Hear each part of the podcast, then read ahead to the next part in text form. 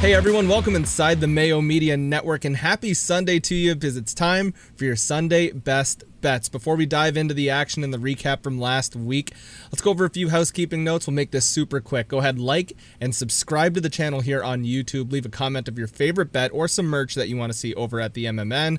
And if you're listening to us on any podcasting platform, go ahead, rate and review and give us five stars and leave something nice in the comments below because you never know when Pat Mayo is going to give away a hundred bucks to just random reviews on the interwebs. So you just you want to get a part of that. You want to be a part of that and just be a part of the community. Alrighty, let's do a quick recap. Last week, four for six, not bad. We had the uh, Royals money line plus one and a half as well. Hit those. Tampa Bay, Carolina under five and a half. Hit that. Dougie Hamilton over two and a half. Could have taken him at three and a half at some sites as well, and it hit. Uh, the Carolina Hurricanes money line missed, and the Aho two and a half missed. That's four for six last week and 12 for 16 over the last two weeks. We're going to try and keep that up here today. We've got a hockey play for you, we've got a baseball play for you, and we're going to dive in with a couple shot props as well that I think you can cash in on. Let's start on the ice with the Winnipeg Jets and the Montreal Canadiens. The Jets 4 2 and 0 this year so far. The Canadiens 6 3 and 0 during the playoffs as well. Uh, the series right now 2 0 for Montreal. The Jets uh, can't seem to beat Carey Price, having a hard time. Last game 1 0 Montreal there. The money line for this one though, plus 115 for the Jets, minus 135 for the Habs. Spread one and a half, obviously, for the uh, Canadiens there, in the total five and a half. Now, I'm not going to pick a winner or loser here as an official best bet, but what I am going to pick is the under here, five and a half, under five and a half at minus 140. When you watch that last game, that just completely solidified that this is what we should expect from these two teams in the playoffs. Connor Hellebuyck and Carey Price completely standing on their heads, and it's basically going to just come down to if they can get a shitty goal or a phenomenally ex- like executed play. That's the only way I think you're going to beat a lot of these goaltenders, specifically these two. I don't think we're going to see many high scoring games for the rest of the series between these guys here because Price and Hellebuyck just look absolutely locked in. Um, the penalties from game one didn't carry over into game two. There were just three penalties all game. And I think that close, just well disciplined play is what we'll see here in game three. Like I said, not going to pick a side here. I know Chris Meaney wants me to say the Habs at minus 135, but I'm just not going to do it. I will give you some shot props, though.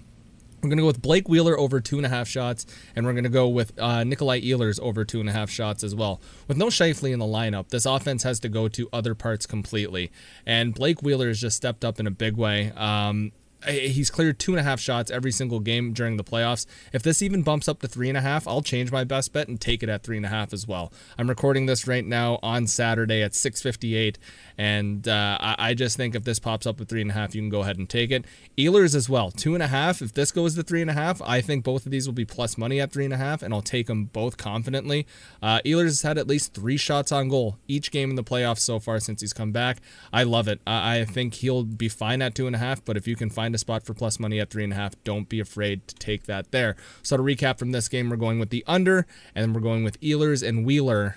That's hard to say with the over in their shot props there. Let's talk about some baseball. Cincinnati Reds taking on the St. Louis Cardinals. Reds 27 and 29. The Cards 29 and 30. First pitch 215. Reds money line plus 105. Cardinals minus 125. Cardinals ATS 31 and 28. The Reds ATS 35 or 25 and 31. The total here is 9. Now the only two Reds I'm really worried about are Castellanos and Jesse Winker. Shout out to Tyler Naquin as well because he's been doing pretty good uh, batting high in the lineup. Other than that, I love the lineup here for John Gant against the Reds. Gant has been rolling. A 1.6 ERA, giving up just one home run all season. Um, St. Louis just destroys lefty pitching. If we're going to talk about offense here, going six and one against lefty starters in their last seven games.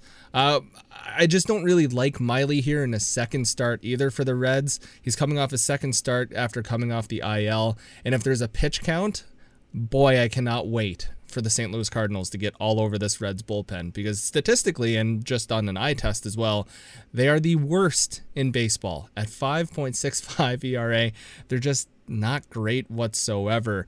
Uh, St. Louis has a very pedestrian offense. I'm not going to try and kid anyone on the show, but I think the gap between the pitching here and the batting here is just way too much between these two teams. And I like the value that the money line of minus 125 brings. I like the value so much that I'm not afraid to take the cards on the run line either at plus 150. Uh, and just circling back to Gant, fourth lowest ERA among all NL starters who have pitched 40 or more innings this season give me Gant over Miley. When I do my baseball picks on this show, a lot of it has to do with pitching and just trying to predict the game flow.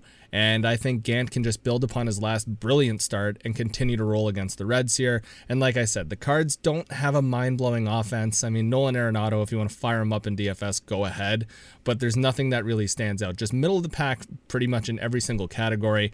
So we're going to go with the money line here and the minus one and a half at plus 150. So to recap the show, we're going with the under in the Habs and Jets at minus 140. Wheeler and Ehlers are going over their shot props at two and a half. And then for baseball, Cardinals money line, Cardinals minus one and a half. We're going to fire all of those up. I hope you have a fantastic Sunday. As for me, I will be going golfing for the next three days Monday, Tuesday, Wednesday, out of office, hitting the golf course. Couldn't be happier. You can find me at Best of Matt if you want to see just how terrible I'm doing on the course as well. And we'll catch you next Sunday.